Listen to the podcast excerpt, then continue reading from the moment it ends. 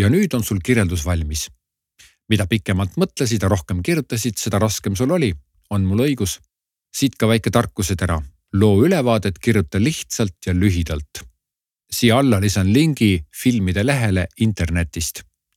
The Movie Database see on sellepärast hea, et kui sa klikkad ühe filmi peale, siis seal tuleb kohe ette selle filmi lühikirjeldus. ja see ongi midagi taolist, kui sinu kirjutatava loo lühikirjeldus olema peaks. Need on kõik minu meelest väga head näidised, eriti loo ülevaadet silmas pidades. ongi kõik. klikka märgi läbituks, et liikuda edasi järgmisele loengule